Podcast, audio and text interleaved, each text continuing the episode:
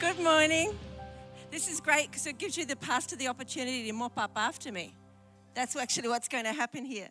How are you this morning? How are you this morning? I, um, I honor you that you're here. I honor you that you're in God's house where you need to be. We need to be under the sound of the word in this season. And so the title of my message this morning is Unleashed. So you're going to, I try very hard to preach pastoral words, and it never works for me. And so I have to go back this morning to who I am, which is someone that brings breakthrough. Are you ready? And um, I only wrote this yesterday. This is hot off the press, what I feel what God is wanting us to do and be in this season. Is that good? Yes. So, um, right at the beginning, do you remember? It almost feels like it's yesterday, but it's two years ago. Right at the beginning of this awful season, I wrote a message. I was living in the United Kingdom at the time, where I had been for 29 years. And um, this season, you all know what I'm talking about. I don't want to name it because I'm sick and tired of it. and I wrote a message right at the beginning of this season uh, called Stockholm Syndrome. Uh, where God was really challenging me to challenge his people not to become a people that developed a strange affinity and almost sympathy with the season that they were living in. And so I preached this message a couple of years ago, and I went back to it yesterday, and, and God really spoke something into my heart. He said, My people are no longer in the place that they want to associate with it. Because Stockholm syndrome, syndrome is where someone is held captive. There was a famous heiress called Patty Hearst who um, was held by her captors and ended up, ended up becoming a bank robber like her captors. And so she developed a sympathy with her captor. And so perhaps through, through the first year of this season, I'm sick of calling it anything else. Right at the beginning of the season, I was just really prophesying into the atmosphere that we wouldn't be a people that would develop a strange sympathy and empathy with the season that we were in. You know, the children of Israel did that, didn't they? De- they developed an affinity with their season. And even when they left Egypt, they said to Moses, Why did you bring us out of that place where they made bricks and worked in hard labor for us to die in the desert? They almost wanted to go back to where they were. But it struck me as I was preparing yesterday that people don't want the association anymore. Is anybody with me this morning? People don't want the association anymore. And um, as I was thinking about it yesterday, I, I realized that I was now 55 and it was 53 when it started, and I felt like I was still doing Groundhog Day. Anybody else? It's sort of like deja vu, round and round and round about. And I've done it one more time than you because I did it all in the UK as well.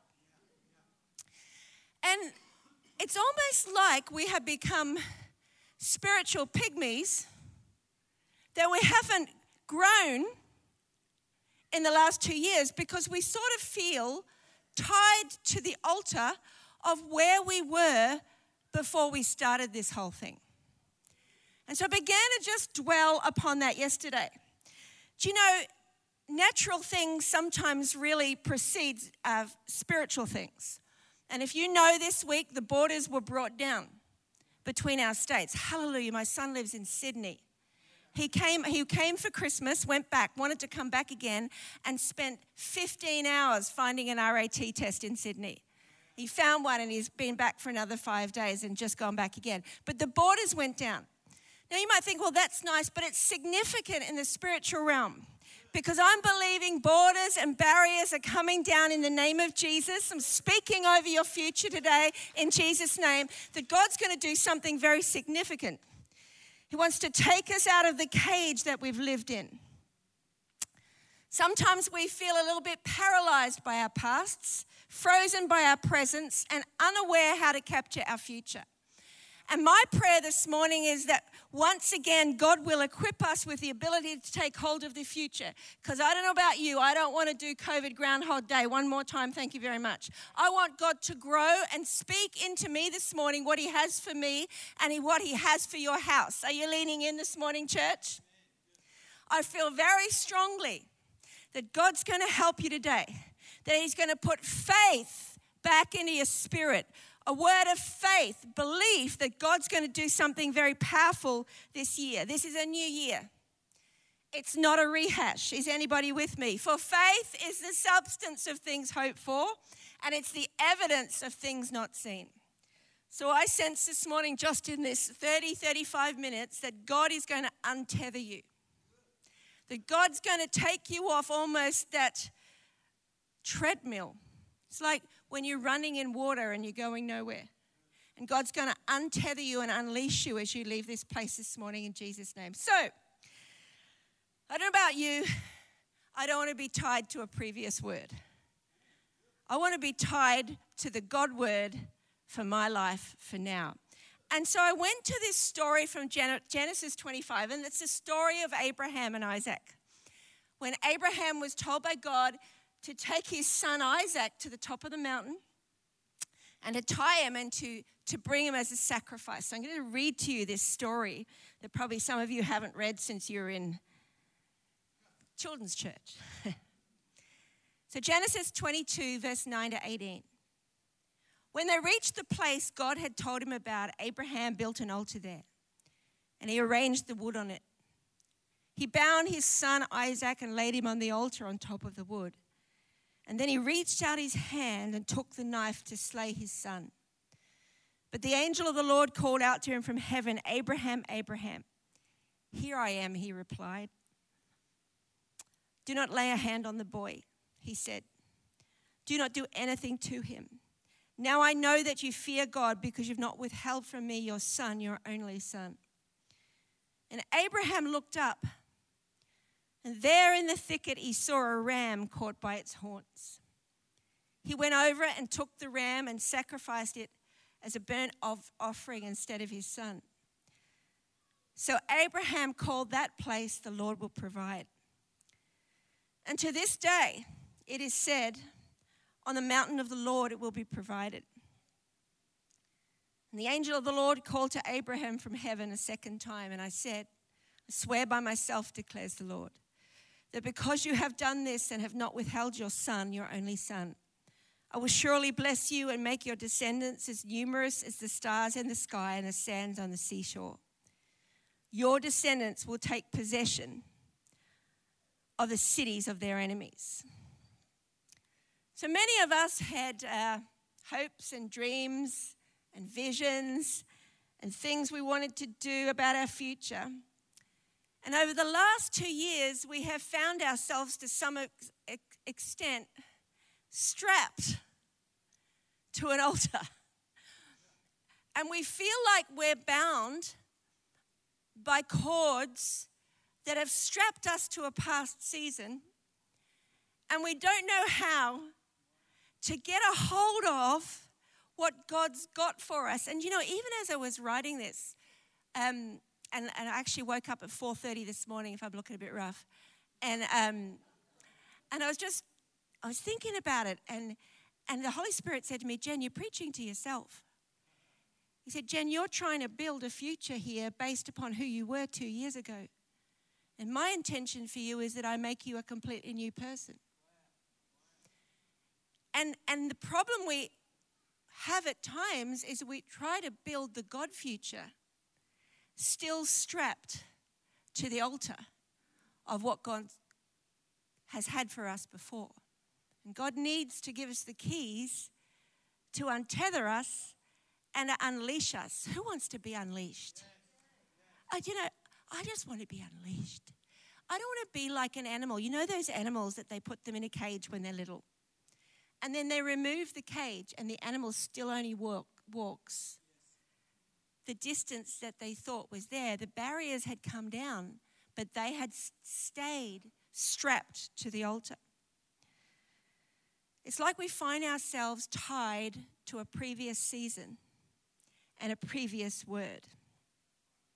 I relate this in my life. So, for 17 years, I ran a charity, and, and you heard when I was here last, for 17 years, I ran this charity, and we, we rescued thousands and thousands of victims of modern day trafficking and looked after them and took them through the, the courts and got their traffickers convicted and loved them back to life and led them to Jesus. And it, what a privilege it was. And I came to Australia thinking that was my future because that is what I'd always done. And I've begun to realize that in my head and my heart, I was building my future on something I'd done before where God had shut the season. And I sense in this season that God wants many of us to launch with new vision, with a new word. Not a wait around and, and think that God is going to do what he did before, he's going to do something new. Is anybody with me this morning?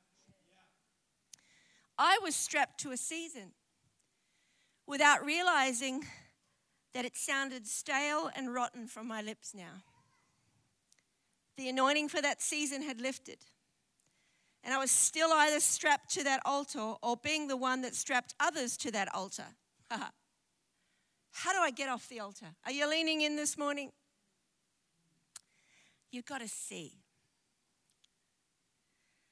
Do you know what I find fascinating about the scripture? If you, you stop for a second, I'm just looking for a clock so I know the time. Where is it? It will be there? That'd be great. Because apparently I have to leg it out here with a sprint, jump in a car, and like Batman arrive in Morayfield. when Abraham got to the top of that mountain, that ram was in the thicket. It was already there. I don't, I don't think God plopped it down on a helicopter. The, yeah, it's up there now. I got it. it was already there, but you know what? Abraham didn't see it. Because his eyes were only upon that which he was doing. His eyes were on his son, fair enough, strapped to an altar. But there was a ram already in the thicket, and the provision for the miracle was right there and we find ourselves attentive to the outcome of a stale season. I don't know about you, I've taken the news apps off my phone because I find myself strapped to the altar of what politicians and chief health officers are saying. I'm basing my life on it. Like, Jen, what's happened to you? You've strapped yourself down here. You're not even looking at what God is saying. We're so attentive to the outcome of a stale season that we don't lift our eyes to what God is doing. Do you know, I reminded just of that story, even of Hagar, when she was out in the desert and God opened her eyes to see that right beside her was a well of water, even though she was sitting there ready to die in the desert. You've got to open your eyes. Reminds me of my husband. So, what happens with men is as we walk down the aisle, this was 14th of December 1985. As I walked down the aisle, Dave lost his ability to find things. He lost his ability to see. Are any many women? I'm a woman preacher this morning, so I can stick up for the girls. There is a Dave look and there is a Jenny find. Jen, where are my keys? There. It's such a stupid illustration. But we find ourselves so locked to looking down and not looking at the miracle, at the ram in the thicket that is right there. And I just want to encourage you in the most simplest way this morning to lift your eyes again Take your eyes off the things that are trying to speak into your spirit and to suck the very life and vision and passion out of your life. And again, begin to look because your ram, your provision, your way through, it's there, it's in the thicket. The God of the miracle is right there. I pray this morning that the eyes of your understanding will be opened to see the height, the width, the breadth, and the depth of the love of God. Are you with me today? And that you might understand the fullness of God's purpose for you. He's been honing you. He's been shaping you up. He's been placing new purpose and vision in you to release you in the coming, coming season. It was all within what he saw.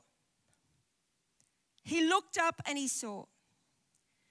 Your future lies within your ability to look heavenwards to the vault of what God holds in the realms of the now impossible. So when I began to lay down what I'd done for 17 years, God began to place within me, just in these last months, such a passion to raise up young women in ministry, such a passion to just build, build women, build women, build them up, build them up, create and fashion leaders. There's something inside me that wants to create women leaders that go out planting churches again. There's something inside me that wants to see thousands of churches planted again, that we would go back to our roots and that we begin to see the harvest. And if I hadn't unleashed myself from my previous season, I wouldn't be able to grasp the word of the Lord for my next. He's calling us again to directly unite ourselves, untie ourselves, to unleash ourselves from what is seen in the natural and adhere to the impossible realm that you can only see with the eyes of faith. What do you see? I really want to challenge you today. What do you see? What do you see? What, what do you see today? Because God's got something right ahead of you that He wants to show you. You have to lift your eyes and see the ram in the thicket. What is your provision? How will God do that? He's your provider. He wants to do miracles. You, you've got to see, He wants to touch the world. He doesn't want us to reflect the round in circle motion that the world is doing right now. He wants to give us future vision. So when we get the other side of this in a nanosecond in Jesus' name, you will be ready. Because the world is waiting for your voice. It's waiting for you to see what God has for you in the future. I'm trying so hard to be pastoral, but it never works for me. You got to see there's a ram in the thicket. You got to see your ram in the thicket, your way through. I, I pray today that I will stir up a passion in you to believe God again, to look to Him in this season, to cry, to believe God, to wake up morning by morning. I lay my requests before you and I wait in expectation. I pray this morning that I would stir up within you again a faith desire to get hold of the things that are in the supernatural realm, to get hold of the things that you can't see with a natural eye, because faith is a substance. Faith is a substance that actually brings to birth that which God wants to do in your future. I pray that I would whet your appetite this morning for the miraculous, for the ram that's in the thicket that's waiting for you to catch a hold. Because you know, the supernatural realm is more real than the natural. It's more real, it's more powerful. If you could look around this building right now, tens of thousands of angels. For there are more for you than are against you. if you could look and see today the plans that He has for you. If you could only understand a tiny fraction of the thoughts that He has about you, the dreams He has for you, the joy He wants to put in you. You've got to see and you've got to say. I've got a little bit of a beef at the moment. Are you ready?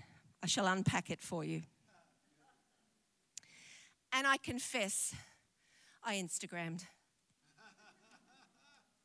I was kind, but I Instagrammed. Now, as I share this, I'm not picking on anybody. So I'm not talking to you right now. I'm talking to everybody who hasn't made it to church this morning. I noticed Christians posting blow by blow accounts of their COVID illnesses. That's fine. But what was missing was the blow by blow account of the power of God and the provision of Christ meeting them right there and then. This is what I posted. I've, I've jumped the gun here, so I've just found it for you. I admit I got a bit gnarly. And this is what I posted. This is our moment to be a conductor of faith, to proclaim the one who overcomes the world, to deliberately choose that our mouths will be filled with actual truth that your mouth will proclaim the goodness of God, to speak the word of God out loud and into the atmosphere and to all you speak to. For this is the victory that overcomes the world, even our faith, our faith in our mouths. I apologize for insta bombing you all. it's time to unleash the power of the word of God in your mouth. Abraham called the place the Lord will provide. It's what he called that place where he'd actually been strapped and tied his son down. He called that place the Lord will provide. What are we going to call the place right now that you're in? Are we going to call it difficult? Are we going to call it Mara, bitter waters? Or are we going to call it the place the Lord will provide? And we change the tenure and tone of the word of God that's in our mouths because the Bible says the word of God in your mouth is as powerful as it is in His.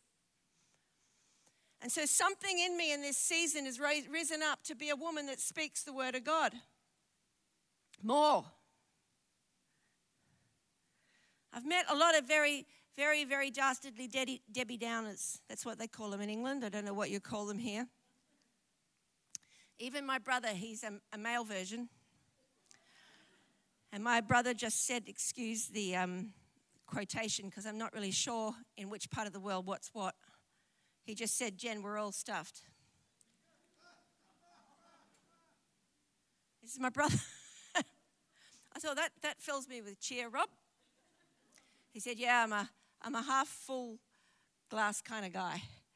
And I said, Well, I, uh, he said, I'm a half empty kind of guy. And I said, Well, meet your half full sister.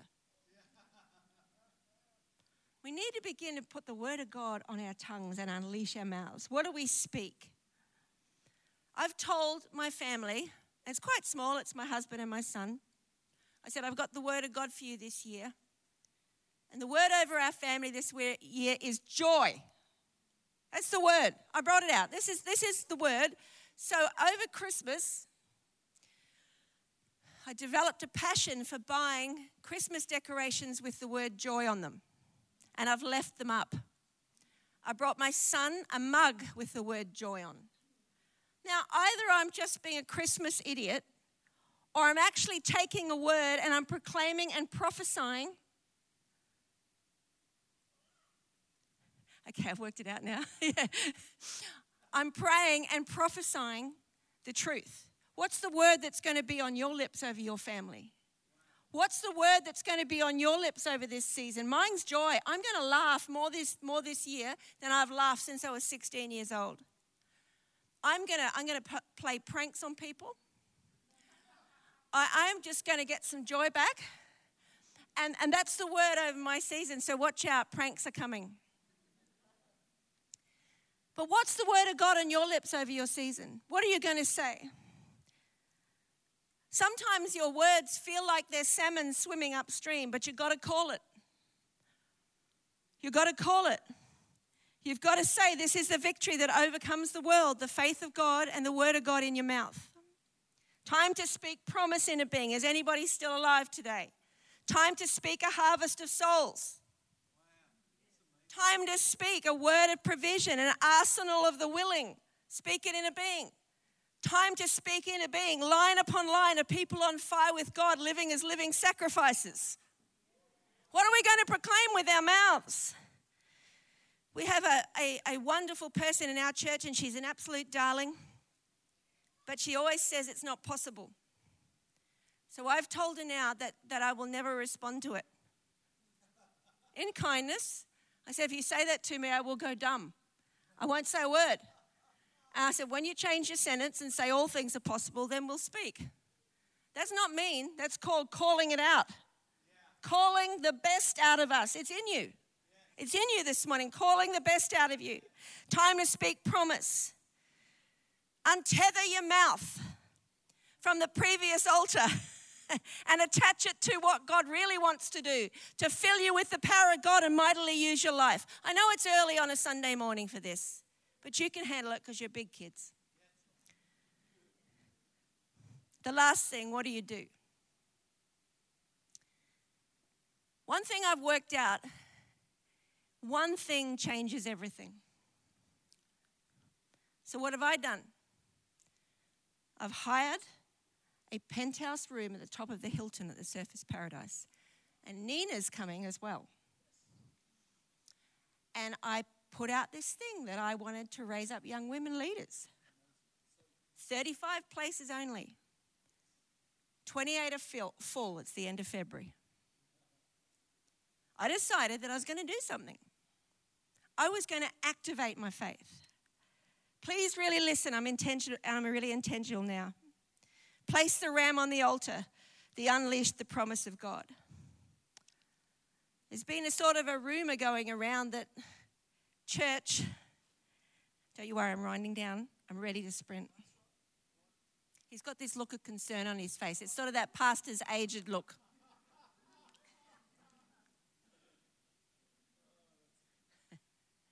There's a rumor going around that God's going to radically change church and and things are going to change. And, and all the pastors are sitting there thinking, what the heck?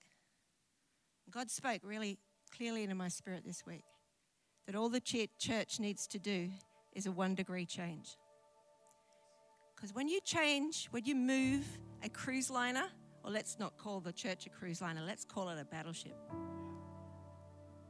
If you change its direction by one degree, it ends up with a completely different trajectory and a completely different destination. So, how does that relate to us? What's the 1% change? What's the 1% thing that you're going to do in response to this message that changes everything? Because sometimes the preacher gets up and does this word, and we go away, well, that's too hard. Let's just go have some lunch.